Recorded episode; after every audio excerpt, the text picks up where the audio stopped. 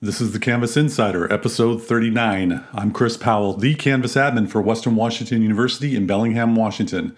For this episode, I have a few items that I'd like to talk about. They're not necessarily relating to Canvas, but I hope you find it worth your time in the end.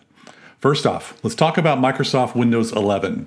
Those of you currently using Windows computers may have heard some news about the next version of Microsoft's operating system and how it will require, let's just call it, newish hardware specs. Don't freak out if you're running an older system. Just exhale slowly. Like Bob Marley said, everything's going to be all right, for the most part. From what tech news sites like ArsTechnica.com are stating, Windows 10 will continue to have what they call extended support until October 2025. That's over four years from now. A lot can happen in four years, like a presidential term or a student entering and graduating high school. My hope is that you would continue using your Windows 10 computer as usual. But in the next four years, keep your eyes peeled for opportunities to upgrade your system. It will be worth it.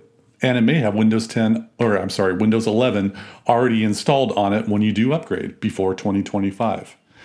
Next, I want to make another appeal to teachers who use Canvas on a frequent basis. I know you have a usual way to get your tech support at your school or college. You fire off an email or call a phone number, and eventually you'll reach someone who can fix your course issues.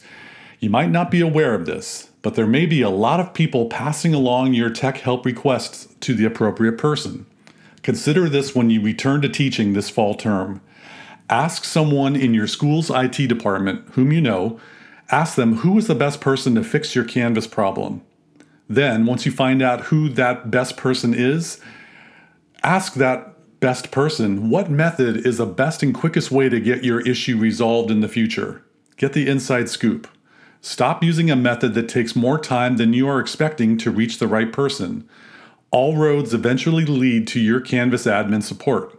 Why not save yourself some time and additional stress in waiting by asking around whom is your Huckleberry and learn what method of communication leads to the quickest resolution to your future issues and then act accordingly. And finally, this one's for anyone who's in tech support. For every four times you tell a client, that's not my job, contact so and so to get help with this issue, I want you to walk with your client through the path to resolution. It's a given that you're overworked and underappreciated. A lot of you had made that very clear to management. Breaking news, sports fans no one in computer support is watching cat videos on YouTube all day. It's incredibly busy no matter what role you have in tech support. Continuing to rest your head on the comfortable, not my job pillow is not helping. This especially ap- applies to Canvas admins who don't help teachers of courses every now and then with their course content development. It's one thing to have your institution designate teachers be primary responsible for their course content.